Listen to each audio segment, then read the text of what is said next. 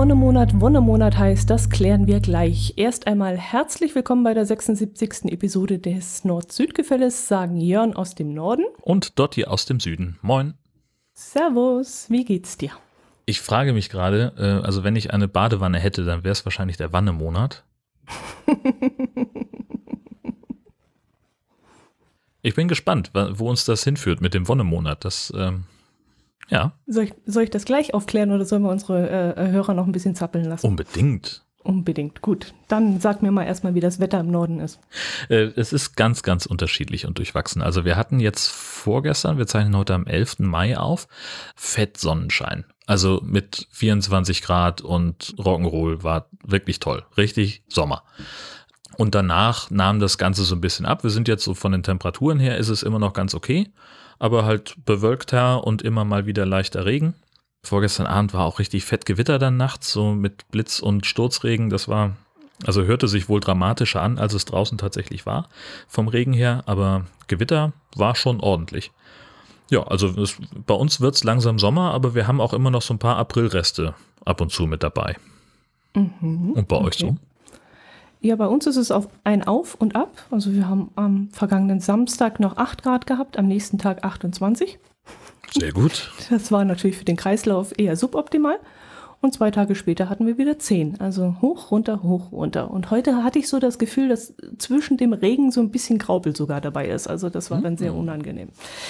Ja, so recht äh, weiß der Frühling noch nicht, was er tun soll. Allerdings haben wir ja auch noch, Gruß an äh, Herrn Kachelmann, haben wir ja noch die Eisheiligen. Und daran glauben wir ja fest. Und erst wenn die vorbei sind, dann können wir mit äh, beste äh, bestehendem warmen Wetter rechnen. Na, ich bin sehr gespannt. Also ich habe tatsächlich jetzt am Montag, ja, gestern, habe ich äh, die Sommerreifen draufgezogen. Ja, da kann nichts mehr kommen. Also Na, schwierig. Nein. Also wir, wir sagen jetzt, äh, da kann nichts mehr kommen, ne? Na, dann also würde in der Comedy-Serie im Fernsehen gäbe es dann einen Schnitt und ich würde im Auto sitzen, 20 Zentimeter Schnee und würde sagen, verdammt! So. Ja, da könntest du recht haben. Stimmt, die sind bei mir noch gar nicht gewechselt. Normalerweise machen wir immer 1. Mai, 1. November, dass wir die wechseln, aber die sind bei mir auch noch nicht äh, umgeswitcht worden. Ja, aber ich fahre ja auch nicht so oft. Noch nicht so lange her, dass wir auch im Mai nochmal noch mal Schnee bekommen haben. Ja, durchaus. Also selbst hier in Schleswig-Holstein, wo es hm. echt hm. wenig schneit in letzter Zeit. Aber nichts, was liegen bleibt oder oh, doch, was? Doch, so. das war nochmal, hm? war noch mal so zwei, drei Tage war hier richtig Schnee. Ich weiß gar nicht, wann war denn das? Auch auf Letztes der Straße Jahr? dann schon? Ja, ja. Okay. Letztes oder vorletztes Jahr, ich weiß es nicht mehr. Hm, hm. Nee, ist, aktuell muss ich dann auch nicht Auto fahren, also von dem her kann es von mir aus äh, ruhig nochmal schneien. man kann ja nichts tun, man hockt ja sowieso den ganzen Tag drin. Ja, ich, also ich würd, muss ehrlich gestehen, ich würde mich jetzt auch freuen über, sagen wir mal, 15 Zentimeter Neuschnee. Dann würden vielleicht die ganzen Touristen nach Hause fahren. Hier in der Modellregion. Erzähl mal. Ach, hör auf. Ey. Also, wir haben es in der, in der letzten Folge ja schon besprochen. Nordfriesland äh, macht ein touristisches Modellprojekt, um mal zu gucken, wie funktioniert denn Tourismus in der Pandemie. Die, die Betriebe, die mitmachen, müssen sich beim Kreis anmelden und die verpflichten sich regelmäßig Belegungszahlen an den Kreis zu melden und eben auch zu kontrollieren, ob sich die Gäste testen lassen. Voraussetzung für eine Anreise ist ein Schnelltest, der nicht älter ist als 48 Stunden und natürlich negativ. Und während des Aufenthalts musst du dich auch alle 48 Stunden testen lassen und diesen Test dem Vermieter vorlegen. Und wenn du ins Restaurant gehst, dann darf dieser Test nicht älter sein als 24 Stunden. Und auch das muss beim Restaurant nachgewiesen werden und auch an den Kreis gemeldet werden. So, das ist die Theorie. Das Ganze wird wissenschaftlich begleitet. Und das Abbruchkriterium ist, also erstmal gibt es ein zeitliches Ablaufdatum, das äh, ich glaube im Juni liegt. Und äh, dann eben als, als Notbremse sozusagen, wenn die Inzidenz über 100 steigt, dann wird es auch abgebrochen. Und jetzt ist es halt so, dass wir in Nordfriesland äh, so bummelig äh, 5000 Betriebe haben, die daran teilnehmen, Restaurants und, und äh, Pensionen, Hotels etc., auch Campingplätze. Und dann kann man da halt hin und hat dann natürlich einige Corona-Einschränkungen. Das kennen wir ja nun schon. Letztes Jahr gab es ja, ähm, gab's ja dann auch die Möglichkeit, Urlaub in Schleswig-Holstein zu machen. Ähm, das, das ist also bekannt. Ja, und das, was soll ich sagen? Die Stadt ist voll.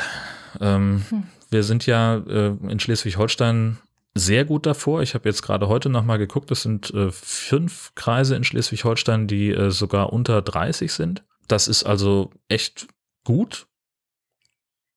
Aber das ist halt auch eine Ausnahmeerscheinung in Deutschland. Das heißt also, diese bundesweite Möglichkeit, eine Modell, ein Modellprojekt im Tourismus, in der Kultur oder im Sport zu machen, die gibt's halt fast ausschließlich in Schleswig-Holstein.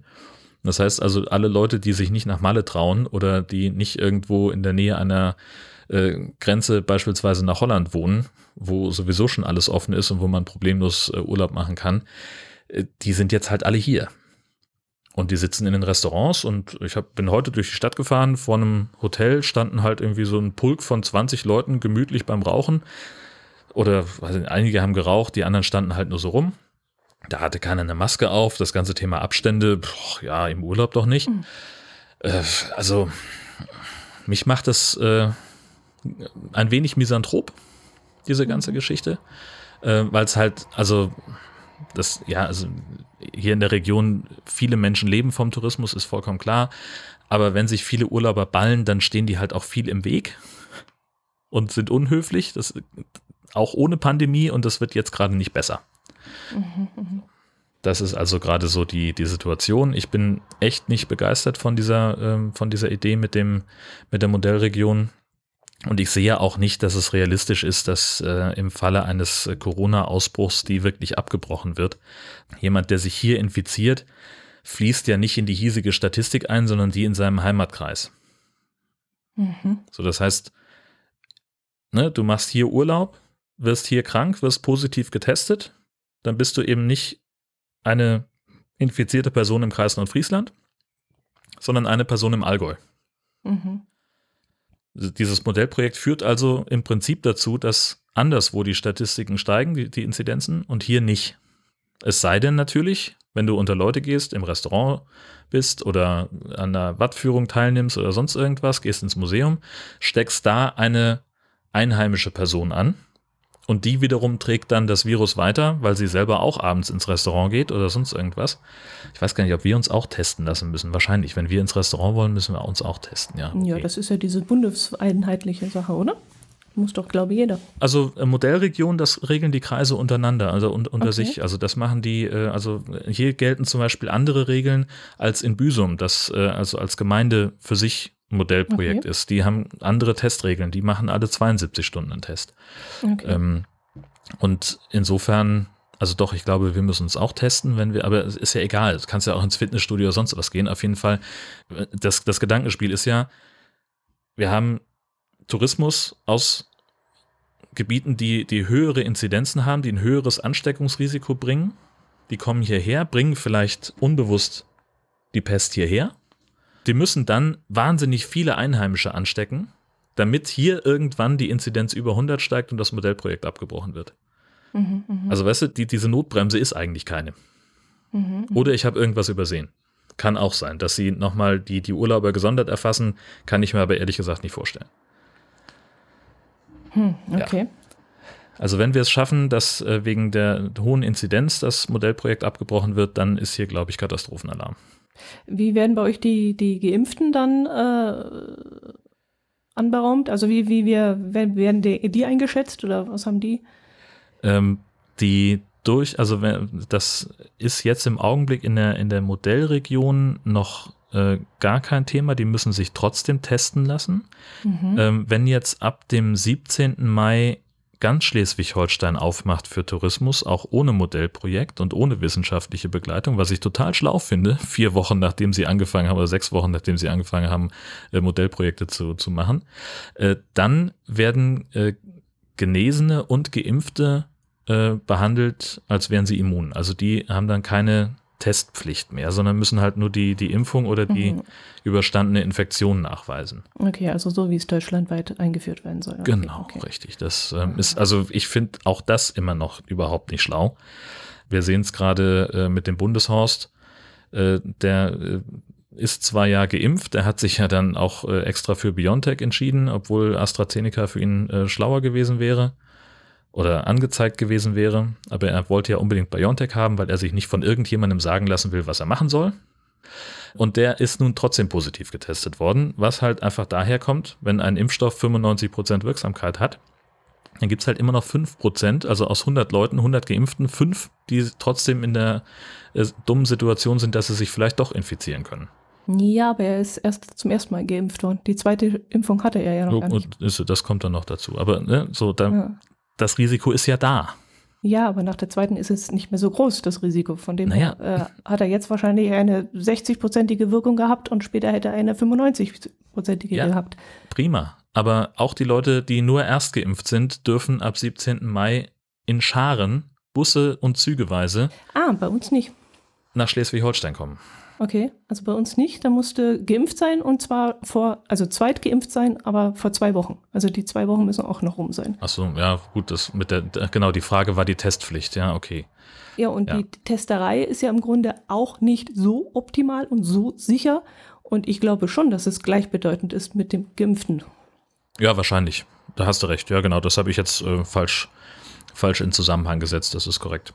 Also weil immer geschrien wird, so von wegen, warum dürfen die jetzt und warum nicht. Es ist ja in dem Sinne kein Nachteil. Sprich, jetzt mal als Beispiel, deine Frau ist geimpft, du bist nicht geimpft, mhm. ihr wollt beide in ein Restaurant, mhm. dann darf halt deine Frau in ein Restaurant ohne einen Test zu verbrauchen, was ja auch nicht schlecht ist, und du gehst in dieses Restaurant und machst halt vorher eine halbe Stunde vorher einen Test.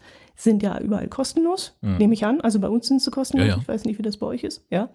Und dann könnt ihr beide ins Restaurant. Also da gibt es ja dann eine gewisse Freiheit. Und ich denke mal, dass dieses geimpft sein, du bist zwar immer noch vermutlich ansteckend, ist ja auch noch nicht so raus, aber die Wahrscheinlichkeit ist genauso groß oder klein, wie jetzt bei diesen Tests, die auch nicht so sicher sind, wie sie sein sollten. Also.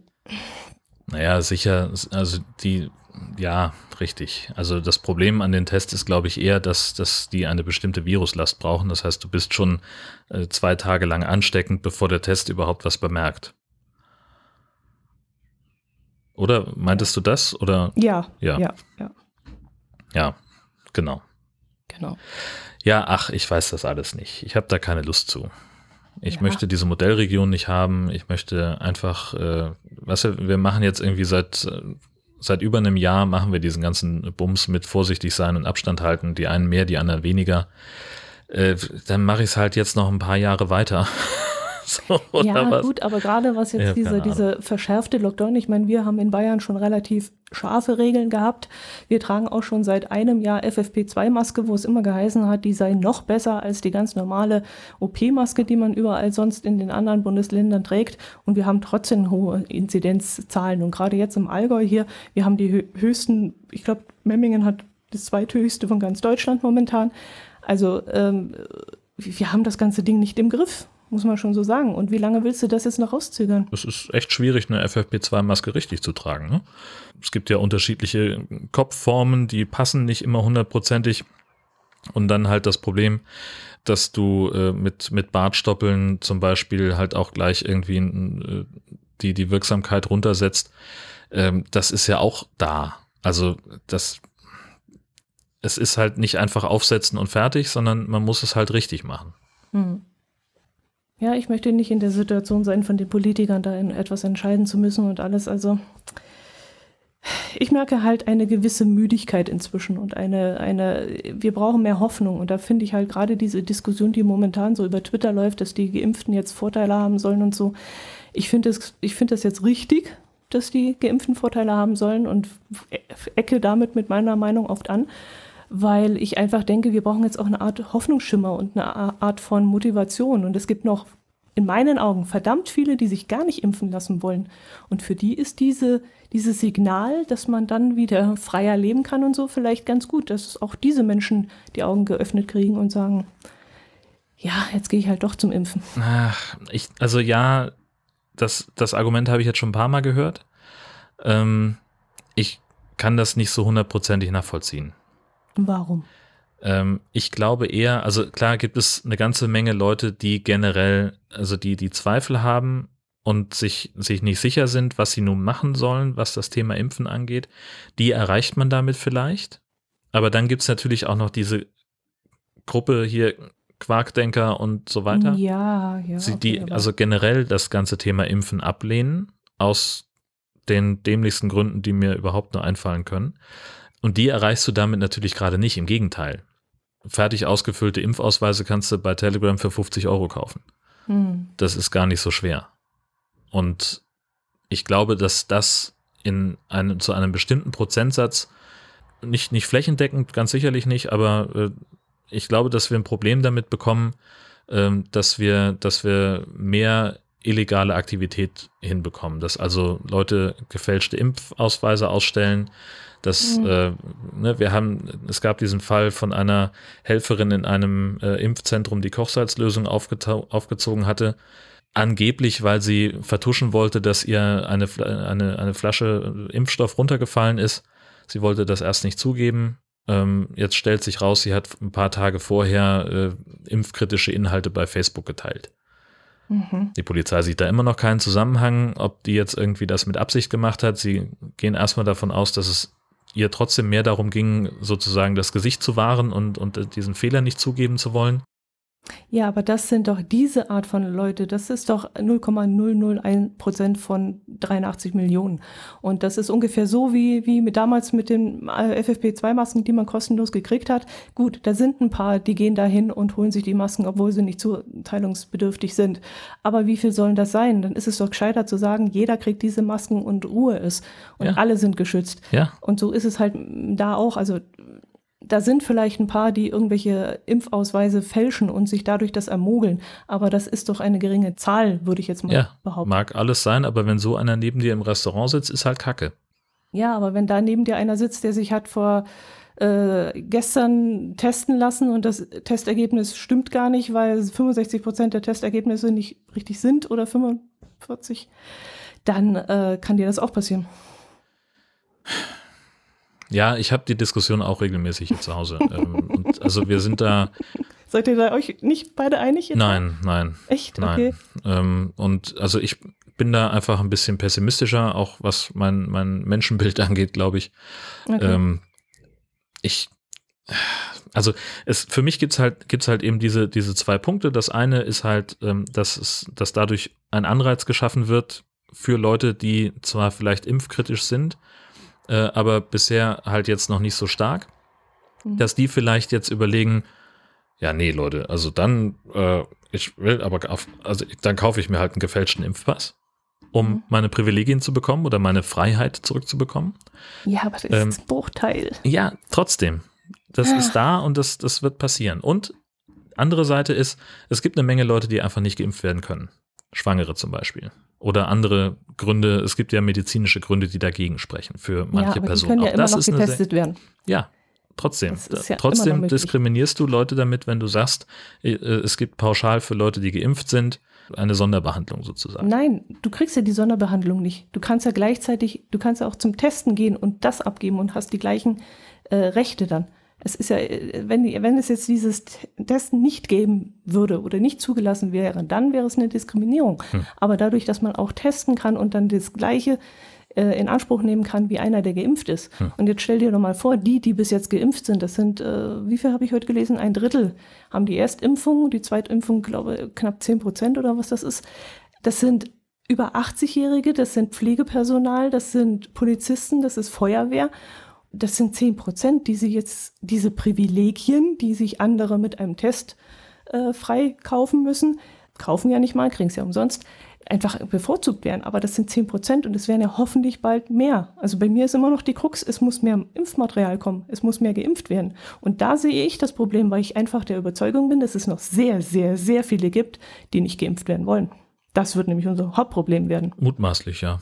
Da bin ich fest überzeugt davon. Tja. Und das ist vermutlich auch schon so ein Gedankengang von der Regierung. Ich kann da jetzt nicht reinschauen in deren Pläne, aber dass die jetzt mit diesem, mit diesem Geimpfte haben Vorteile wirklich auch jetzt die rauslocken wollen, die noch in der Schwebe sind und noch nicht wissen, was, was sie tun sollen. Tja. Ich weiß es nicht, aber das, das, ja. Ich weiß das alles nicht mehr. Ich mhm. mache einfach das, was ich die ganze Zeit gemacht habe und bleibe hier sitzen Und äh, hast du dich schon anmelden können? Ist euer Ja. System verbessert worden? Ja, ich bin, ja- ich bin ja äh, tatsächlich äh, bin ich jetzt äh, in, in äh, doppelt in Impfgruppe 3. Äh, einerseits, weil ich halt fett bin, also BMI über 30 und andererseits, weil das Gesundheitsministerium jetzt auch nochmal ganz offiziell bescheinigt hat, dass Mitarbeitende des NDR Teil der Krisenvorsorge sind Oh, okay. oder Katastrophenvorsorge, irgendwie so, also kritische Infrastruktur jedenfalls. Oh, okay, warum das? Naja, weil wir halt im Katastrophenfall einen Auftrag haben. Nämlich die Bevölkerung zu informieren. Wenn bei dir im Dorf die Sirene losgeht, Mhm. weil Naturkatastrophe ist oder irgendwie Aliens angreifen, weiß der Schinder was, dann der Heulton sagt ja, bleiben Sie zu Hause, machen Sie Fenster und Türen zu und schalten Sie das Radio ein. Und wer sitzt denn im Radio und erzählt, Aliens greifen an? Ja, ihr sitzt aber in der Homeoffice und könnt mal kurz anrufen, Aliens. Die Aliens anrufen und Ja. fragen, was wollt ihr hier? Naja, wir sitzen auch im Homeoffice, aber in erster Linie sitzt halt eine, eine, äh, ein sendefähiges Team im Funkhaus Okay. äh, und, und bestreitet das Programm. Und äh, das ist eben der Grund, also wir haben ganz, ganz strenge Maßnahmen von Anfang an schon. Also in den Großraumbüros, in den Redaktionen, wo in den Sendezentren, wo mehrere Leute sitzen, da gilt äh, FFP2-Maskenpflicht am Schreibtisch, solange du da sitzt. Mhm. Und dann darfst du halt ab und zu mal rausgehen, irgendwohin in einen, an die frische Luft oder sowas, um mal kurz die, die Maske abzunehmen. Aber solange du im Gebäude bist, äh, da hältst du gefälligst die Maske an. Äh, wir haben ganz viele Leute ins Homeoffice geschickt, um Ansteckung zu vermeiden. Alles unter dem Aspekt, wir müssen irgendwie sendefähig bleiben. Wir müssen irgendwie in der Lage sein, die Leute weiter zu informieren. Und das ist der, das ist der Auftrag, den der öffentlich-rechtliche Rundfunk auch mit hat und auch mit bekleidet. Ähm, Und damit gehören wir eben zur Krisenvorsorge. Okay. Da gibt's ganz klare Regeln, auch wenn jetzt, was weiß ich, so, was man halt auch ständig im Radio hört, sind halt der Klassiker, ist halt irgendwo ein, ein größeres Feuer. Ähm, Im Bereich Tensbüttel Röst äh, brennt eine Mülldeponie, stinkt zwar, ist aber keine Gefahr, trotzdem bitte Fenster und Türen geschlossen halten, bitte bleiben Sie zu Hause. Hm. Das ist halt so der, der, das Kleinste, aber das kann halt, das geht halt rauf bis, weiß ich nicht, Atomkraftwerk Brunsbüttel in die Luft geflogen. Wäre gut, wenn Sie jetzt Ihre Jodtabletten einnehmen. Okay. So. Also ich habe in letzter Zeit mitgekriegt, dass viele Verkäuferinnen jetzt über ihren Hausarzt, also dieses Hausarzt-Impfen, das hat ja wirklich Fahrt aufgenommen gehabt. Ja, Das krass. hätte ich nicht vermutet, ehrlich gesagt nicht, weil ich gedacht habe, von den, ich weiß nicht, 65.000 äh, Hausarztpraxen und so, wenn die da pro Woche ihre 20 Dosen kriegen, was soll das schon? Das ist eine Million in der Woche, fand ich jetzt nicht allzu viel, aber sie haben das anscheinend noch schneller hochgerechnet und das muss richtig gut was gebracht haben. Und ich habe jetzt schon öfters so an der Kasse mal mitgekriegt, wenn die Verkäuferinnen sich über die Kassen hinweg unterhalten haben, dann ging es auch darum, ich habe da und ich habe da, ja, wo hast du? Ja, ich habe im Impfzentrum, ja, ich habe beim Hausarzt. Also das ging, ging richtig rasant los bis vor zwei Wochen. Und dann mit einem Mal hast du nichts mehr gehört. Und auch der Arzt hat dann bei uns im Dorf hat auch gesagt, er kann jetzt nicht mehr impfen, er hat nichts mehr. Mhm. Und mit einem Schlag ist es jetzt wieder eingedämmt. Also ich hoffe, die wissen, was sie da tun mit Ja, ihrer es- Koordination. Gab dann äh, unterschiedliche Reaktionen darauf. Also äh, das habe ich nämlich auch äh, gehört, dass dann äh, die, die Hausärzte sehr schnell sehr viel verimpft haben und dass dann äh, von dem Ministerpräsidenten es hieß, naja, es wäre ja schon schön, wenn unsere teuren Impfzentren da ein bisschen priorisi äh, priorisiert werden könnten. Ach, okay. Dass also die sich dafür eingesetzt haben sollen, dass die Hausärzte weniger Impfdosen bekommen. Okay. Was da dran ist, weiß ich nicht. Es gab da einen, ich glaube, bei Spiegel Online einen Artikel zu. Vielleicht finde ich den nochmal. Mhm. Gleichzeitig in Schleswig-Holstein sagen sie jetzt halt, also wenn es so weiterläuft, dann können wir ab Juli die Impfzentren dicht machen und nur noch über Haus- und Betriebsärzte impfen lassen. Das reicht dann. Keine Ahnung, ich weiß das alles nicht. Also Betriebsärzte fände ich nicht schlecht, weil das ja auch mal locker bei Großunternehmen 3000, 4000 Mitarbeiter Mhm. Betreffen würde und weil das auch noch so eine soziale Sache ist. Ich bin so ein bisschen zwiegespalten. Einerseits entsteht da schon sozialer Druck. Der Kollege ist geimpft. Du wirst auch vom Chef gefragt, willst du geimpft werden? Es wird wahrscheinlich dann auch dokumentiert, was ich jetzt persönlich auch nicht so äh, prickelnd finde. Ich meine, ich will geimpft werden, das ist, das heißt, ich bin geimpft, aber ähm, zum wenn ich jetzt jemand wäre, der nicht geimpft werden möchte, Mhm. Dem ausgesetzt zu sein, dass die Kollegen um mich herum das vielleicht kritisch sehen und ähm, man einen dann disst oder so, das fände ich schon, fände ich zwar schon grenzwertig. Aber es ist natürlich direkter. Da Hm. wird der Wandarbeiter angesprochen, da wird der im Büro angesprochen, da, das finde ich halt, finde ich gut, dass die Betriebe impfen. Aber es dauert halt noch, gell? Tja. Mal gucken. Also Hm. letztlich, äh, Hausärzte sind halt auch, und ich glaube, das betrifft eben Betriebsärzte auch, die sind sehr geübt im Impfen. Also ich habe lange vor der Pandemie mal mit meinem Hausarzt gesprochen. Ich sage, ich, ich habe jetzt hier durch Zufall meinen Impfpass gefunden und damals hatten wir noch vierstellige Postleitzahlen. ähm, was müssen wir denn machen? Ja, sagt er, ist gar kein Problem, kommst du egal wann vorbei, bringst das Ding mit und wir hauen rein, was, was du brauchst. Also die waren, die sind da halt auch sehr, sehr routiniert drin. Das einzige, die, die Schwierigkeit ist halt ähm, jetzt konkret für, bei meinem Hausarzt, der hat es gesagt, äh, ist halt, der Verwaltungsaufwand ist ein anderer. Okay. Allein schon, weil die halt die Leute ja selber kontaktieren sollen. Mhm. Ähm, und dann musst du die ja nach der Impfung auch noch beobachten, eine Viertelstunde. Das muss, die müssen also irgendwo auf Abstand sitzen können und man muss sie im Auge behalten können, falls irgendwas ist. Und das stellt manche Praxis vor, einfach vor, vor räumliche und organisatorische Probleme, das zu machen. Äh, Wie sie das nur ganz genau gelöst haben, weiß ich gar nicht, weil ich auch gleich gesagt habe, die werden da genug zu tun haben in der Praxis. Ich lasse mich bei denen gar nicht erst auf die Warteliste setzen. Wahrscheinlich müsste ich das mal machen, dass ich zumindest sage, ich will jetzt nicht irgendwie jemandem den, die, die Spritze wegnehmen, aber wenn ihr abends eine Dosis übrig habt, dann ruft mich an, ich bin in zehn Minuten mit hochgekrempeltem Ärmel da. Mhm. Mhm. Vielleicht ist Ich das eine gar nicht, Option. ob, ob das gemacht wird. Das war ja heiß diskutiert worden, ob das überhaupt so gemacht wird. Aber was unser Hausarzt gesagt hat, Naja, bei ich ihm bin ist ja eher das berechtigt Problem. im Augenblick. Also ich, ich dürfte Ach ja so, sowieso okay. geimpft werden. Du dürftest sowieso, also das Ja, ist jetzt von daher, also okay, ich würde ja stimmt. mich nicht vordrängeln oder sowas. Mhm. Ja, nee, unser Hausarzt hat gemeint, das sei gar nicht mal so das Problem, sondern dass er abtelefonieren muss und jeden fragen muss, A, sind sie schon geimpft worden? Mhm. Und B, die Termine ausmachen. Da gibt es immer noch Leute, die dann sagen, nee, an dem Tag habe ich keine Zeit. Ja, ja, Oder äh, auch, dass dann gesagt wird, äh, ja gut, aber nur wenn sie BioNTech haben. Wenn sie Astra haben, komme ich nicht. das ist so bescheuert. Und das ist halt auch so, das ist halt sehr, sehr, sehr viel Aufwand Ja. und Arbeit, was dahinter steckt. Und was er gesagt hat, dann äh, kriegt er angekündigt, nächsten Dienstag kriegt er 20 Dosen BioNTech und dann kommen nur von den 20 nur 10 Mhm. und davon, äh, das ist dann Moderna und nicht BioNTech. Ja. So, und dann steht er da und sagt, super, jetzt habe ich alle die, die darauf eingestellt sind, das und das zu kriegen, geht jetzt nicht. ja. Das sind dann unter anderem auch die Zweitgeimpften, die ja eigentlich das Gleiche kriegen sollten. Und das Ja, ja. funktioniert dann auch nicht. Ach, Also das muss ein riesiger. ja, und dann hast du halt auch Leute dabei, die äh, irgendwie auf drei Wartelisten stehen und dann irgendwo absagen. Ja, das Also, soll auch also der hast du dann, sein, ja. keine Ahnung, beim Hausarzt und beim in der HNO-Praxis und noch irgendwo, äh, wo du auf der, auf der Impfliste stehst und dann kriegen die doch auf einmal einen Termin im Impfzentrum und sagen dann aber nirgendwo anders ab. Mhm, Und dann mhm. rufen die natürlich dann für umsonst Ja, äh, irgendwo an. ja, Naja. ja. Ach ja, ein weites Thema. Jetzt haben wir doch ein bisschen länglich drüber geredet, aber bisschen. ich finde ich finde es trotzdem schön, darüber mal reden zu können, weil das Thema wird ja meistens gemieden und Ja, es ist, also andererseits gibt es halt auch kaum andere Themen, ne? wenn du dich mit Leuten unterhältst. Ähm, so, es ist immer, es läuft immer am Ende darauf hinaus, dass man doch Ja. über, über Corona redet. Ja, ja. ja, gut, ist halt das, was uns gerade beherrscht. Ja, Können wir ja, jetzt auch nicht drum herum reden. Klar. Obwohl ja jetzt immer mehr Richtung Wahlen äh, die Themen sich ausbreiten und Damit fangen wir gar nicht erst an. dafür fangen wir bitte nicht an.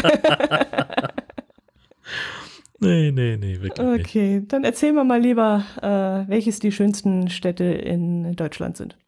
Die schönsten Kleinstädte in Deutschland äh, sind tatsächlich laut travelbook.de Füssen und Berchtesgaden. Die Ach, sind äh, auf, äh, nach Google-Suchanfragen ähm, auf Platz 1 und 2 der zehn beliebtesten Kleinstädte. Ähm, Husum übrigens ist auf Platz 9 Hm? und Büsum ist auf Platz 8, sehe ich gerade.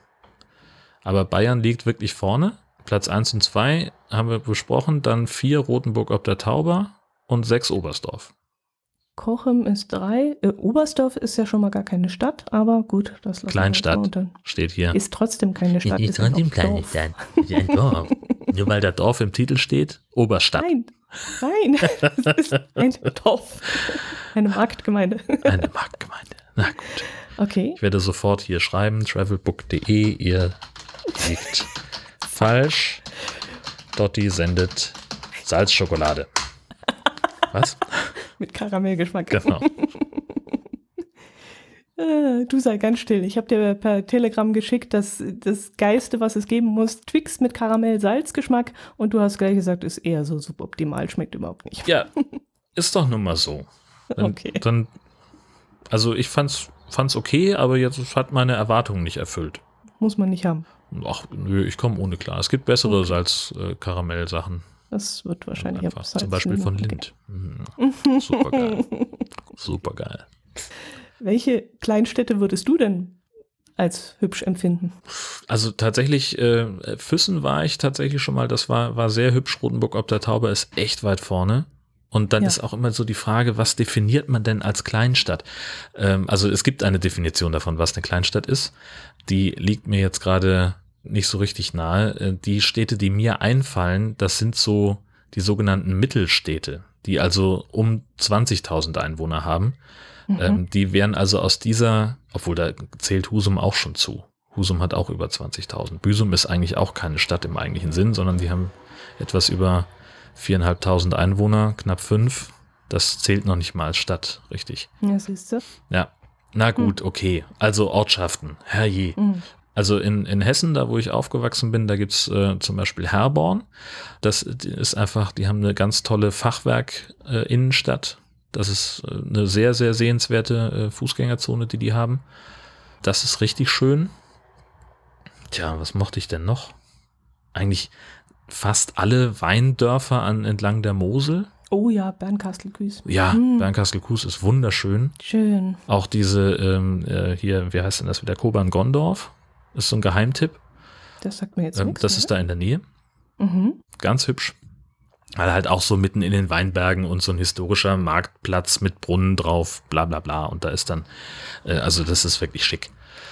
Ja, das sind so die, die Städte, die mir jetzt so einfallen. Schleswig-Holstein hätte ich noch äh, Lauenburg an der Elbe. Eine Okay. richtig schöne Altstadt. Das ist jetzt im ersten Überschwang der Emotionen. Ja, und Kappeln. Kappeln natürlich auch. Muss man mal gesehen haben. Das ist wirklich so sehr hübsch mit dem historischen Heringszaun. Richtig gut. Ja. Aha, okay, schön. Also ich finde Marburg ganz schön. Das stimmt. Ist tatsächlich äh, sehr, sehr gefällt hübsch. mir auch. Man muss natürlich, äh, also wenn man Berge mag, ne? Da, Ja, man ist muss gerne am Laufen. bergauf ja, Das stimmt. da gibt es viele Treppen, das ist richtig, ja. und diesen Altstadtfahrstuhl, immerhin. Richtig. Ge- Zwei, oder? Gibt es nicht zwei da? Mir fällt nur der glaube, eine zwei. ein. Ich glaube, ich habe immer nur einen benutzt. Okay. Dann finde ich äh, Quedlinburg sehr schön im Harz. Da war ich noch nicht. Ne? Mir Oh, fällt immer nur das, ähm, das Kennzeichen auf QLD. Auf der, das, ist- damit gewinnst du jedes Kennzeichen-Quiz. Wenn du, da- wenn du weißt, was Quedlinburg ist, dann hast du sofort gewonnen. Okay. Mm, Ich äh, finde sowieso, überall, wo irgendwie eine Burg auf dem Berg steht oder so, ist immer gleich schön. Ja. Zum Beispiel Nürnberg ist ja auch sehr hübsch. Allerdings auch bloß das Zentrum, also immer nur das Zentrum irgendwie. Also wenn es eine Altstadt hat, hat sie sowieso im Grunde schon gewonnen. Bamberg ist aber auch sehr begrenzt, sehr klein, ähm, wo es hübsch ist. Heidelberg. Was hältst du von Bayreuth eigentlich? Äh, war ich, glaube ich, noch nicht. Ah, Nein, ich okay. war noch nicht in Bayreuth. Das ist, glaube ich, das ist so ein, so ein Grenzfall. Die haben halt Okay. auch eine, eine, eine schöne, also so, so, eine, so eine Innenstadt, wo ich sage, okay, also da, da erkennt man wirklich so, so Altstadt-Flair, aber die wurde halt auch so ein bisschen aufgehübscht, so ein bisschen modernisiert.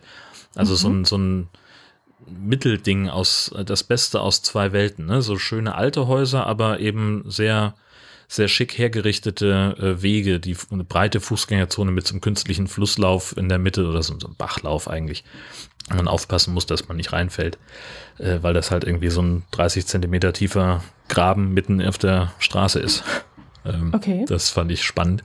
Ähm, ja, gut, okay, aber wenn du es nicht kennst, dann brauchen wir da Nee, gar nicht drüber reden. Ähm, Heidelberg war ich auch schon mal gewesen. Ja, das ist Mhm. ewig her.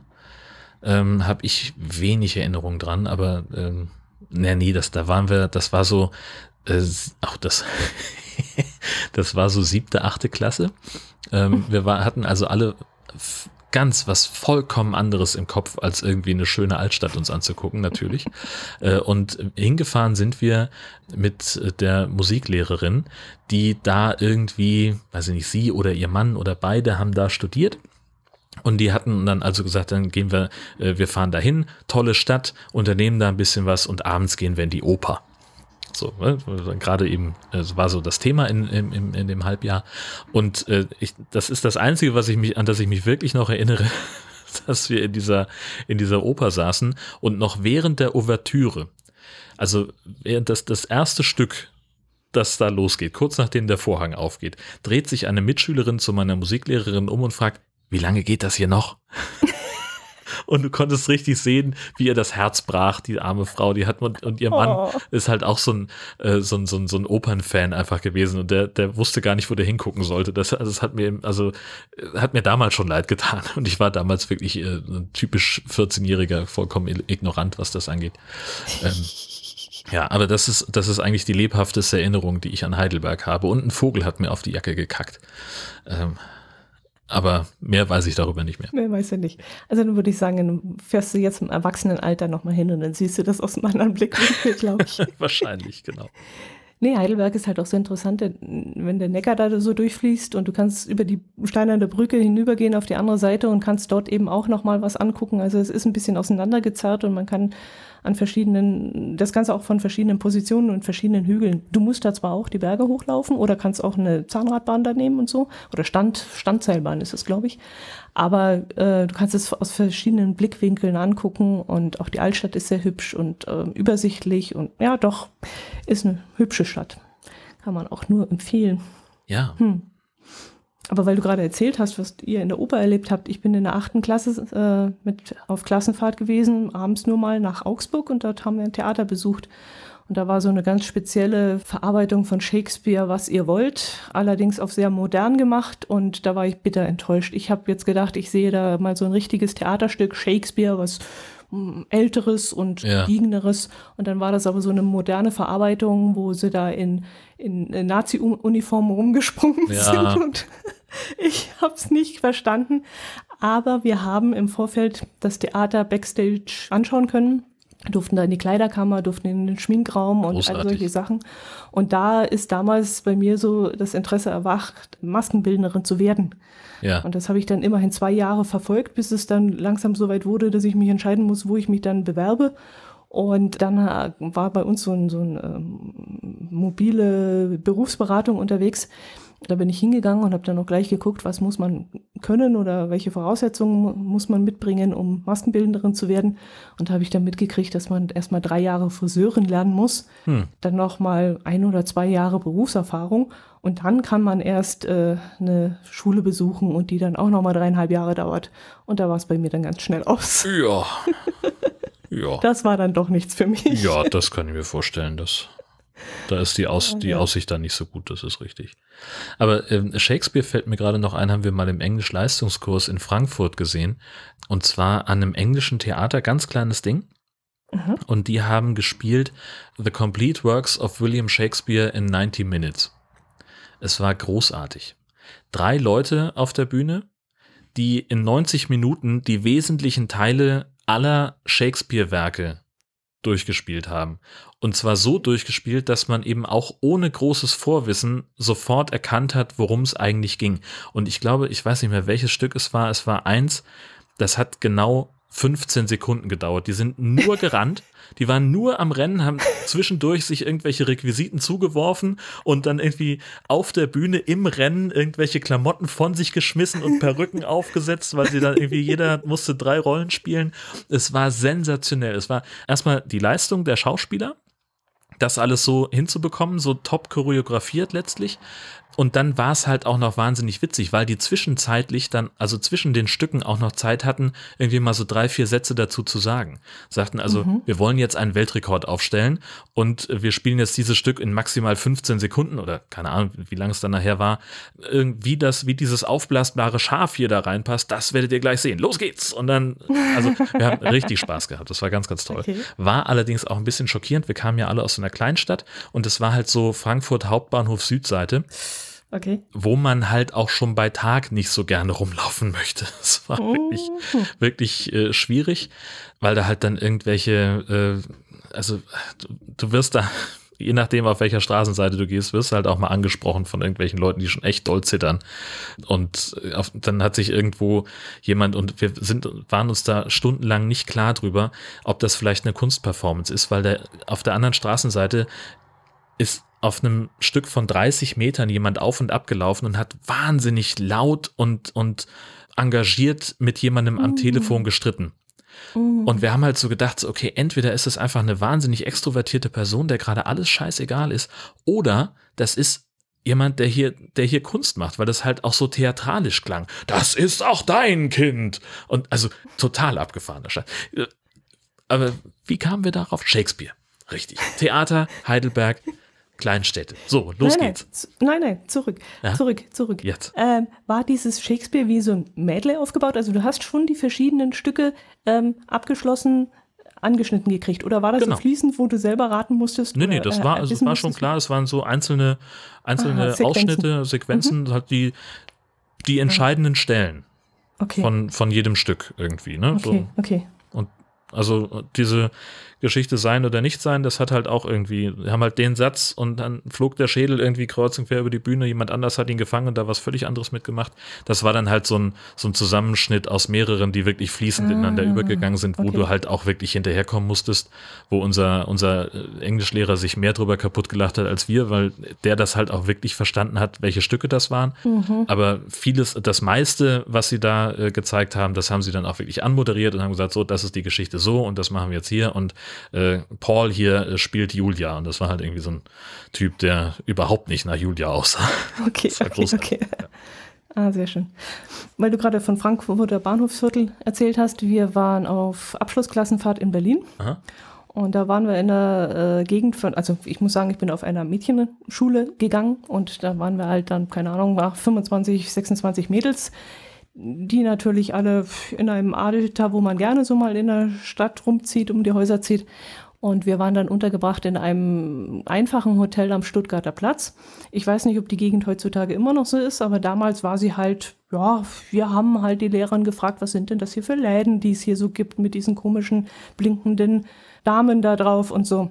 Also es war Sehr gut. das, das richtige ähm, Milieu für uns Mädchen, für uns Landpomeranzen. Aber da hat sie ja dann irgendwie beim, beim Buchen auch irgendwie nicht so hundertprozentig mitgedacht, oder? Ja, vielleicht kannte sie sich so in Berlin nicht unbedingt aus. Ich glaube sogar, mich daran zu erinnern, es war auch ihr erster Besuch in Berlin. Ah. Jedenfalls waren wir da mit, unserer, mit einem Busunternehmen. Wir haben dann äh, nachts plötzlich Schreie gehört und irgendwelches Gebrüll von der Straße und das eigentlich die ganze Nacht durchgehend. Und am nächsten Morgen hat dann unsere Lehrerin etwas verschämt zu uns gesagt, wir müssten heute noch eine Stunde länger warten. Wir bräuchten einen neuen Bus. Scheiße. Und dann haben wir, oh scheiße, der Bus und was ist mit dem Bus? Mit dem Bus, da hat sie gesagt, naja, der Bus ist nicht das Problem, aber wir brauchen einen neuen Busfahrer. Oh, oh. Und dann kam nach und nach raus, dass der gute Mann in einen dieser äh, äh, ja, äh, Lokale eingekehrt war und sich eine Dame zu ihm hingesetzt hat und von ihm einen Sekt ausgegeben haben wollte. Und das hat er natürlich großzügig gemacht. Und hinterher sollte er dafür 120 Mark, waren es damals noch, bezahlen. Und das wollte er nicht. Und dann wurde er halt ja dezent darauf hingewiesen, dass er seine Schulden begleichen soll. Und er kam dann halt mit einem gebrochenen Ringfinger, weil er dort einen recht großen Ring dran getragen hat, kam er dann wieder raus und mit einem blauen Auge. Und ähm, das hieß dann, dass wir dann am nächsten Tag erstmal in, in Berlin einen neuen Busfahrer suchen mussten, der uns dann Ja. gefahren hat auf die Stadtrundfahrt. Ja, war der Das auch war nicht ja so Großstadt erfahren. auch, nee, nicht unbedingt. Ja, naja, gut. Ach ja, apropos Sexspielzeug. Wo wir es gerade davon haben. Eine Frau im Landkreis Passau war äh, beim Joggen unterwegs und hat dann plötzlich eine durchsichtige Tüte entdeckt mit mehreren Gegenständen, die sie nicht ganz so ein, äh, einordnen konnte. Aber unter anderem sah ein Gegenstand so aus, als wenn es sich darum um eine Granate handeln würde. Und deswegen hat sie die Polizei gerufen. Und die Polizei ist dann auch mit einem großen äh, Kommando da angelaufen gekommen das sich da mit Entsorgung von gefährlichen Sprengmitteln auskennt und so und ist der Sache dann auf den Grund gegangen. Und da hat sich dann herausgestellt, dass sich in der Tüte keine explosiven Waffen befinden, sondern nur diverse Sexutensilien, Kondome, Gleitgel und eben eine Granatenattrappe aus Gummi. Ja. Ich habe nicht nachgegoogelt, Jörn, aber kannst du mir erklären, was es, um was es da geht? Erklär mir, Landpomeranze mal. was man mit einer Granatenattrappe aus Gummi machen kann. Naja, also aus eigener Anschauung weiß ich es auch nicht. Mhm. ich kann sagen, dass das, was da abgebildet ist, tatsächlich sehr doll an eine Handgranate erinnert, das ist richtig. Ähm, aber es äh, gibt etwas, also wenn du mal in diese blinkenden Läden noch mal ein bisschen genauer reingeguckt hättest, dann wäre dir wahrscheinlich, und ich weiß das auch nur, weil ich mit Tobi einen Podcast über sowas gemacht habe, das, das Thema Analplug äh, aufgefallen. Also irgendwas, was man sich halt buchstäblich in den Hintern steckt äh, und da irgendeine Art von Freude empfindet. Was da genau der Effekt ist, ich kann es ehrlich gesagt nicht sagen. Ich habe, das ist auch etwas, wo ich sage, da muss ich jetzt auch keinerlei äh, Wissen aus erster Hand mir aneignen. Jedem Tierchen sein Pläsierchen, wer es mag, viel Spaß, aber äh, ohne mich. Von daher, also mehr als, als das äh, kann ich dazu gar nicht sagen. Okay. Hast du denn auch schon mal was verloren oder gefunden? Also nicht unbedingt solche Sachen, aber hast du schon mal äh, etwas gefunden? Ach, ich war, also ich habe, äh, ich bin ja, ich habe mit Sicherheit schon eine ganze Menge Sachen verloren. Ähm, teils, weil ich sie, weil ich sie verlegt habe, teils, weil ich halt auch einfach unaufmerksam war was weiß ich, so der Klassiker, äh, fällt irgendwie Geld aus der Tasche oder sowas. Ne? So in der Zeit, wo ich noch kein Portemonnaie hatte, weil meine Eltern alles für mich bezahlt haben. Und dann hieß es halt irgendwann so, hier ist dann, du bist jetzt, äh, was weiß ich, wie alt ich damals war, äh, du musst jetzt für dein Geld selber verantwortlich sein, hier ist es. Ne? Früher war es halt so, ich wollte irgendwas haben, bin zu meinen Eltern gerannt, habe gesagt, kann ich von meinem Taschengeld bitte fünf Euro haben, ich möchte mir das kaufen, dann haben die das bezahlt und mhm. haben das dann halt mit dem Taschengeld so irgendwie, was weiß ich, wie verrechnet, keine Ahnung. Ähm, und dann sollte ich irgendwann selber verantwortlich sein dafür und hatte halt natürlich kein Portemonnaie und habe mir das Geld natürlich in die Hosentasche gesteckt und dann war es halt sehr, sehr regelmäßig so, dass ich dann abends nach Hause kam und mir fehlte irgendwie Geld. Weil ich es mhm. wahrscheinlich, wenn ich irgendwas anderes aus der Tasche gezogen habe und dann eben so ein Schein, der flatterte durch den Wind und der war dann weg, also so erkläre ich es mir heute. Ähm, mhm. Also nie, ich wusste genau, ich habe mir nichts gekauft und trotzdem ist das Geld weg. So, das war halt so der äh, die Situation.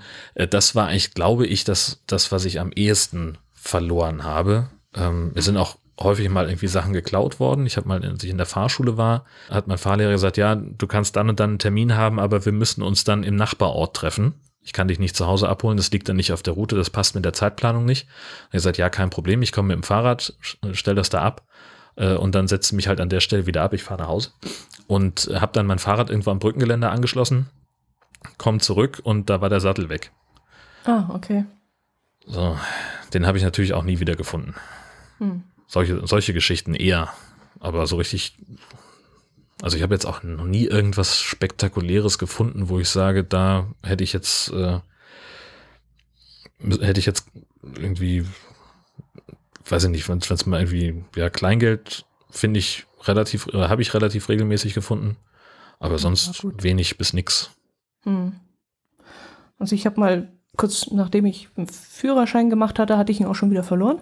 Also das muss irgendwie auch schon mit 18 oder so gewesen sein. Da habe ich äh, auf dem Beifahrersitz gesessen, hatte meine, mein Geldbeutel mit Führerschein, mit Krankenkassenkarte und mit dem ganzen Kram in der äh, Jackentasche und die muss irgendwie offen gewesen sein und dann ist die wohl rausgerutscht und zwischen Sitz und Tür gelandet und beim nächsten Mal Tür aufmachen muss die dann rausgefallen sein. Hm. Und das war, daran kann ich mich erinnern, noch sehr teuer, weil man ja natürlich alles neu beantragen muss und alles dann auch gleich bezahlen muss.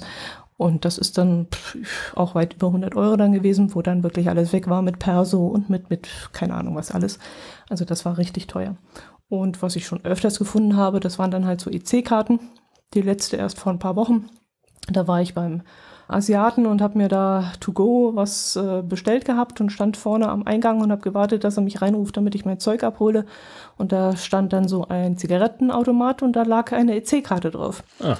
Da habe ich die genommen und da steht da dann Name, aber Adresse glaube ich nicht drauf, gell? Nee, nur Name. Aber immerhin die Bank. Von, von genau, war Sparkasse dran gestanden und dann habe ich noch Zeit gehabt, bis mein Essen fertig war und habe geguckt, wo ist denn die nächste Sparkasse?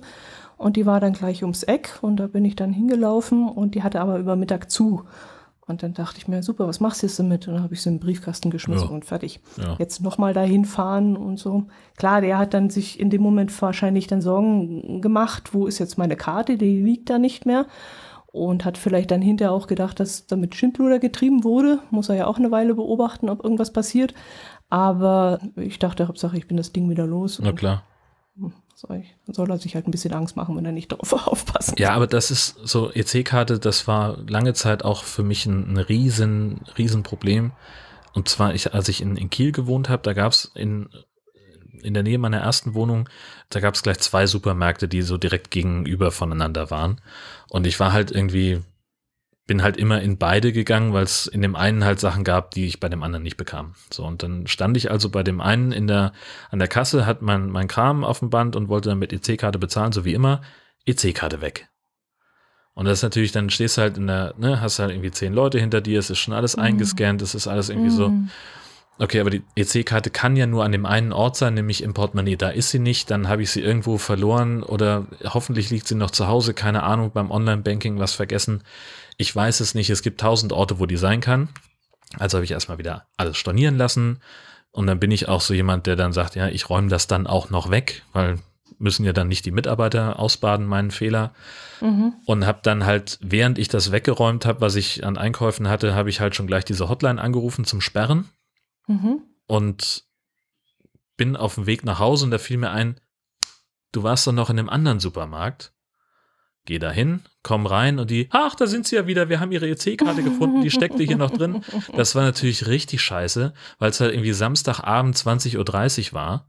Mhm. Ne, dann musste ich halt dann irgendwie am nächsten Montag konnte ich dann bei meiner Bankfiliale anrufen, konnte sagen, ja, hier ist was Dummes passiert, bitte freischalten. Ja, dann müssen die aber vorbeikommen.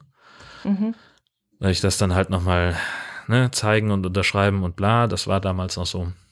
Das war halt kacke, also hat mich halt irgendwie ähm, Nerven gekostet für, für nix, weil ich halt Mhm. einfach vergesslich war und immer noch bin. Das könnte mir wahrscheinlich immer noch passieren. Aber sowas, das für, hat dazu geführt, dass ich halt einfach mir selber sozusagen Fallen gestellt habe, meine eigene Trotteligkeit äh, zu, zu überwinden. Dinge haben jetzt immer einen festen Platz und die kommen immer wieder sofort dahin, damit Mhm. ich solche Sachen halt vermeiden kann. Mhm. Mhm. Machst du sowas auch? Hast du irgendwie da so, ich sag mal, Ticks, wo Dinge hingehören? Wenn ich nach Hause komme, dann gibt es die Orte, wo man was hinlegt und nur dort liegt es. Aber wenn ich gerade unterwegs bin und dann äh, packe ich die Einkäufe ein und dann stecke ich den Geldbeutel auch mal hinten in die Hosentasche oder rechts in die Jackentasche oder links in die Jackentasche und oder mal schmeiße noch mit in den Korb rein oder wenn ich ins Auto steige, mal in das Fach oder in das Fach oder in das Fach. Würde ich komplett wahnsinnig werden. Also, und ich habe tatsächlich gerade genau das Problem. Ich habe zwei Schlüsselbunde. Einmal äh, das Ding, wo Haustürschlüssel und der Schlüssel vom Büro dran sind. Und dann der Autoschlüssel, wo halt auch die ganzen Sachen vom Wohnwagen dran sind. Die hatte ich immer. Schlüssel gehören bei mir eigentlich in die rechte Hosentasche. Diese beiden Schlüsselbunde haben sich dann aber immer so verkeilt, dass die immer irgendwann den Stoff kaputt gemacht haben von der Hosentasche. Also habe ich gesagt, ich muss was verändern. Habe jetzt also irgendwie so einen Schlüssel-Manage-Dingsbums, dass die halt nicht mehr so auseinanderstehen und habe zusätzlich den Schlüssel jetzt auf einmal in der linken Hosentasche, wo er gar nicht hingehört. Und der Autoschlüssel, den lege ich immer in so eine Schale. Den nehme ich dann nur mit, wenn ich mit dem Auto unterwegs bin, weil es irgendwie schlau.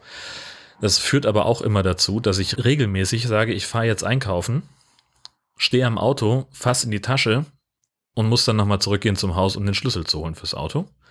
Und die andere Sache ist, mein Portemonnaie gehört zum Beispiel immer in die rechte hintere Tasche. Da denke ich auch gar Mhm. nicht drüber nach.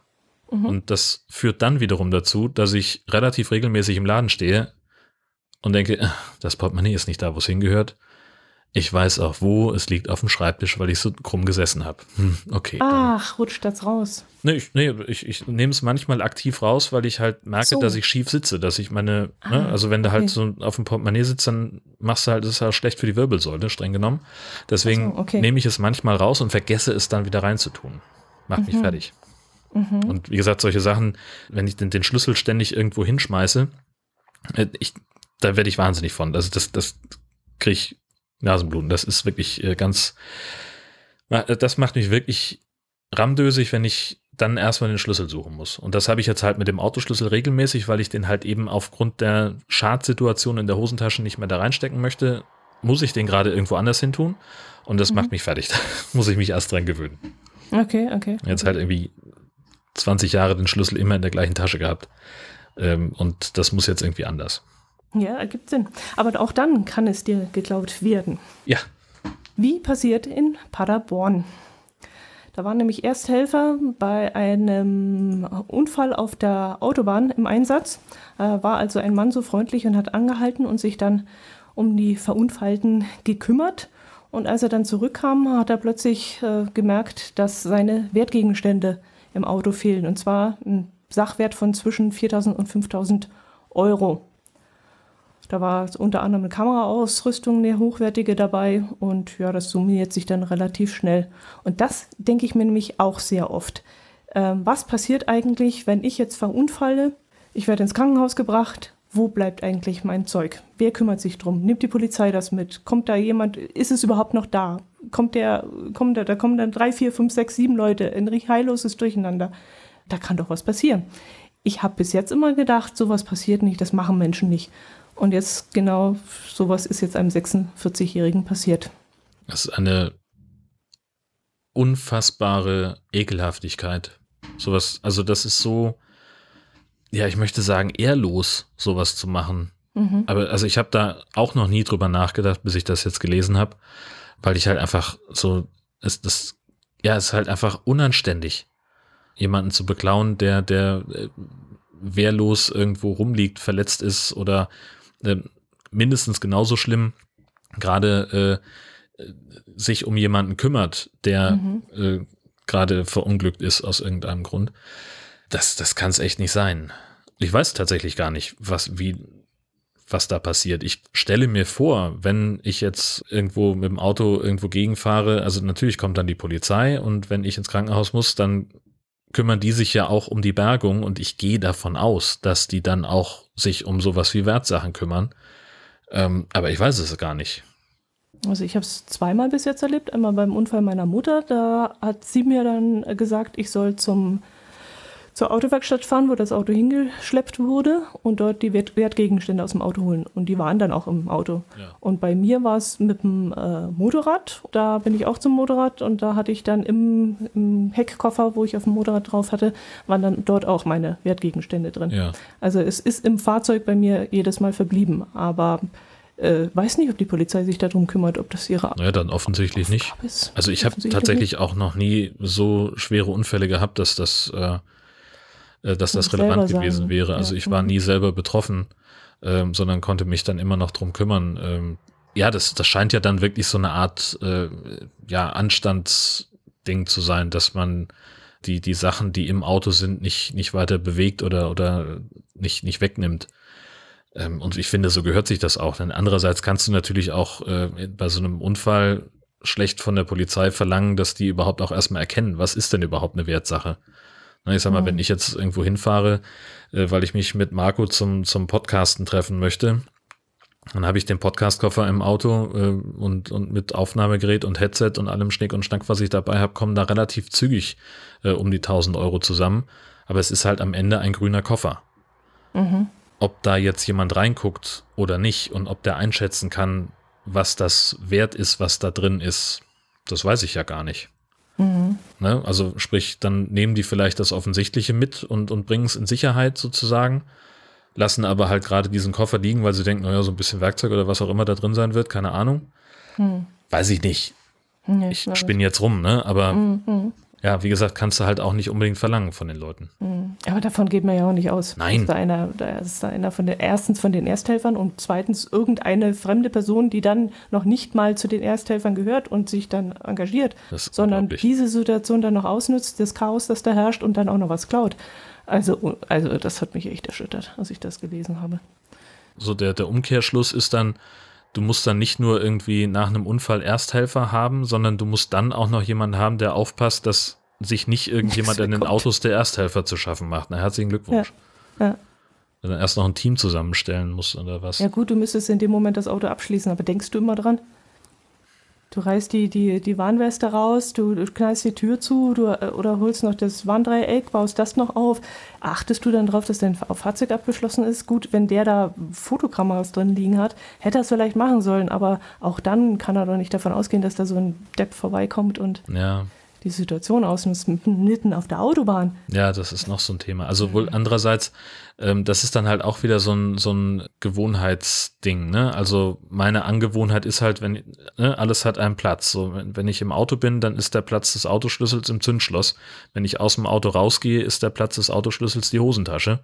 Und entsprechend, wenn ich den, wenn ich das Auto verlasse, schließe ich es halt auch gewohnheitsmäßig ab.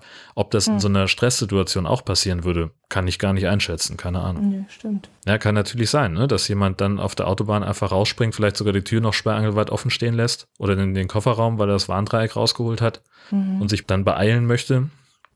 Und irgendjemand kommt rein und kommt vorbei und denkt sich so, Hallöchen, äh, den Aufdruck auf dem Ausrüstungskoffer kenne ich doch. Kannst du haben.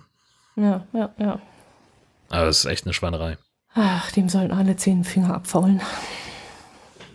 Ja. Unannehmlichkeiten. Aber sowas von. Steuerprüfung zum Beispiel. Ah, Ich bin für mehr für das, für die verfaulten Finger. Wir haben über Twitter einen Hinweis bekommen, äh, dass es äh, ja in ganz Deutschland, muss ich jetzt schon spoilern, in ganz Deutschland Bienenfutterautomaten gibt. Und als ich das bei uns auf die Liste gestellt habe, bin ich neugierig geworden und habe mal auf die Seite geguckt, die da heißt bienenretter.com. Und da gibt es dann auch eine Google Maps Karte, wo alle Bienenfutterautomaten eingezeichnet sind. Klar, dass ich dann auch gleich gucke, ob da bei uns einer in der Nähe ist. Und habe dann festgestellt, dass es einen bei uns hier in Dietmannsried gibt. Offensichtlich auch der südlichste Bienenfutterautomaten Deutschlands. Warum ich das weiß? Weil ich natürlich hingefahren bin Sehr gut. und den Automaten besucht habe. Das Problem war, als wir dort ankamen, war das ganze Haus in einer riesigen Baustelle verwandelt worden und ich habe dann mal bei den Herrschaften, die da ums Haus rumliefen, gefragt, ob jemand weiß, wo dieser Bienenautomat steht, dieser Bienen Bienenfutterautomat. Und da hat einer der Handwerker mich ganz freudig angeguckt und hat gesagt, oh, das kann ich zeigen, der steht momentan wegen der Baustelle woanders. Ah ja. Und dann ist er mit mir losgegangen und hat sich herausgestellt, dass das der Besitzer dieses Automaten ist. Der hat sich das über dieses äh, Bienenretter.com hat er diesen Automaten bei sich aufstellen lassen. Das sind alte Kaugummiautomaten. Die waren ausrangiert und die Idee war eigentlich etwas mehr mh, für die, ja, dass die Menschen so ein bisschen sensibilisiert werden, mehr für die Bienen und für die Insekten zu tun und mehr darauf zu achten, dass eine gewisse Artenvielfalt an Pflanzen im Garten sind. Ja. Und da hat der sich dann überlegt, ja, wie kann man das am besten an, an die Menschen bringen? Wie kann man ähm, diese Samen zu diesen Menschen bringen? Und da kamen sie eben auf diese ausrangierten Kaugummiautomaten. Jetzt hat er überall diese Automaten eingesammelt, die ausrangiert werden sollen, hat die dann aufgepeppt, hat sie neu angestrichen. Und jetzt gibt es dort diese verschiedenen Mischungen. Und das Interessante ist, dass es für Norddeutschland und Süddeutschland andere Mischungen gibt.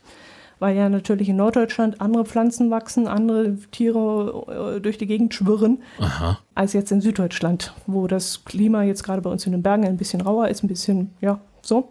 Und die Erde ein bisschen humusartiger ist als bei euch, fußsandiger ist. Und deswegen gibt es da zwei verschiedene Arten von Mischungen. Und es gibt auch eine Krokusmischung. Aber mit der Krokusmischung haben sie dieses Jahr Probleme gehabt, weil diese Samen sind in so kleine Plastikdöschen verpackt. Gefällt ihnen nicht besonders, weil es eben Plastik ist, aber du kannst diese leeren Hülsen in einen Briefkasten, der sich neben dem Automaten befindet, wieder reinschmeißen, wenn du das recycelt haben willst. Und dann verwenden die diese Plastikdöschen wieder. Und dieses Jahr ist es passiert, dass sie so kleine, nicht Wurzeln, wie he- heißen die von der Krokusse, Zwiebeln? genau, so kleine Zwiebeln, Krokuszwiebeln da reingetan haben. Aber durch Kondenswasser und durch die Wärme, die plötzlich da war im. Februar, haben die angefangen zu treiben und zwar in dieser kleinen Dose. Ja. Und da sind die alle schon aufgegangen, bevor sie überhaupt verkauft waren. Ah. Und da haben sie gesagt, da müssen sie sich was Neues ausdenken. Und sie sind am Überlegen, wie sie eben dieses Plastik vermeiden können, weil natürlich nicht jeder diese Döschen zurückbringt. Ich fahre jetzt auch nicht nochmal 30 Kilometer nach Dietmannsried und schmeiße da das Döschen in diesen Ja, Briefkasten. ja. Also wollen sie da eigentlich etwas machen aus abbaubarem Material, aber das hat sich auch nicht als vorteilhaft erwiesen, weil es eben feucht werden kann und dann eben Mhm. auch die Samen treiben. Ja, klar. Und dann haben wir jetzt erstmal so ein kleines Döschen mitgenommen. Ich wollte die eigentlich dieses Jahr bei uns im Garten sehen. Ich wollte eine Blim, Bli, äh, Blumenwiese anbauen, Blieben, So ich das Blaben, Bläben? aber äh, habe ich die letzten paar Jahre auch gehabt. Aber wir haben zwei Probleme. Erstens haben wir hier ein Katzen-Eldorado und die graben uns grundsätzlich unsere Beete um. Und zweitens, wir werden dieses Jahr unseren Garten selbst komplett umgraben. Das heißt, es wird eine riesige Baustelle werden. Das heißt, ich kann jetzt im Moment gar nichts irgendwo anpflanzen, um das einzubringen. Jetzt muss ich mal schauen, ob ich im Baumarkt, wenn ich per Click und Collect dorthin komme, Erde besorgen kann und dann werde ich das vielleicht mal in Blumentöpfe austeilen. Ja. Allerdings sind in diesen kleinen Plastikdosen drei Quadratmeter Samen. Also für drei Quadratmeter Erde habe ich da Samen drin und Ja. äh, das sind einige Blumentöpfe. Naja, nu. Also du kannst ja dann solche, ähm, diese für, für einen Balkon, ne? Diese Hänge, also die, diese, wie heißen die denn? Die man an den Ampeln. Balkon hängt. Nee, so, so quaderförmig. Blumenampel. Achso, die, die, die, ähm, Genau, die. genau, Also da kriegst du ja, das ist ja, ja, Dankeschön. Äh, aber das ist ja schon, ich würde mal sagen, eineinhalber Quadratmeter. Ne? Dann kannst du da dein, dein Haus regelrecht mit dekorieren. Wie viel Balkon, Balkonfläche habt ihr? das sind 80 mal 20 Zentimeter. Das ist noch kein Quadratmeter. Ich sage ja ein halber.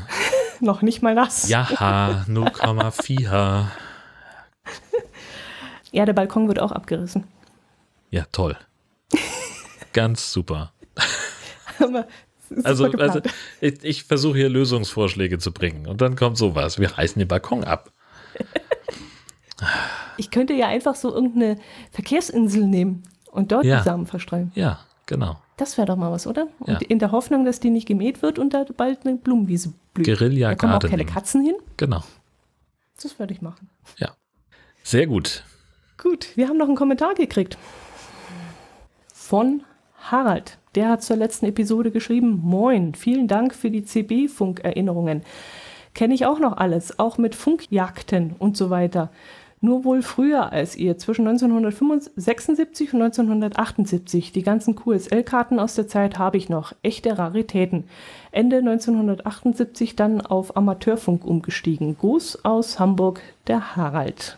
Das fand ich ja auch immer spannend, Amateurfunk, aber das war mir, also das, da habe ich dann gemerkt, okay, das ist so ein, so ein, so ein, so ein Level, äh, wo man dann wirklich auch Zeit und, wollen wir ehrlich sein, auch Geld investieren muss. Ja. Also wenn ich, wir hatten irgendwie im Nachbardorf einen Amateurfunker, was der alleine an Antennenanlage im Garten stehen hatte, plus dann das ganze Gerödel an Gerätschaften, was er sich dann noch gebaut hat. Es ist ja, es bleibt ja dann nicht bei einem Funkgerät, sondern der hatte dann noch was weiß ich was für, äh, für Gedöns damit rumliegen. Und das fand, ich fand es total spannend.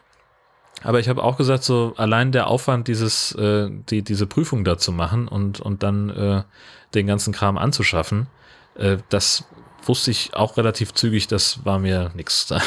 Den Schritt äh, wollte ich dann doch nicht gehen.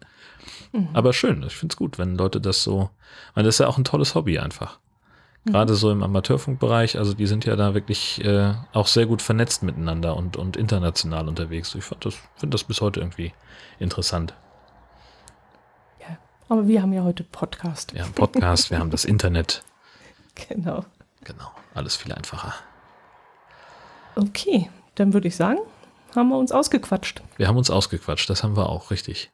Dann werden wir jetzt noch aufklären, warum der Wonnemonat Wonnemonat heißt. Da bin ich gespannt. Karl der Große ist schu- schuld. Der führte nämlich im 8. Jahrhundert den Namen Wonnemond ein. Und das ist eigentlich ein althochdeutsches Wort und heißt übersetzt Weidemonat. Das heißt, es wurde dann im Wonnemonat darauf hingewiesen, dass man in diesem Monat das Vieh wieder auf die Weide treiben konnte. Also von dem Wort Weidemonat kommt es. Guck das an. Das, das, das ist auch so eine Sache, so solche, solche Sprachsachen, die sich so ein- und weggeschliffen haben. Da können wir auch mal drüber reden.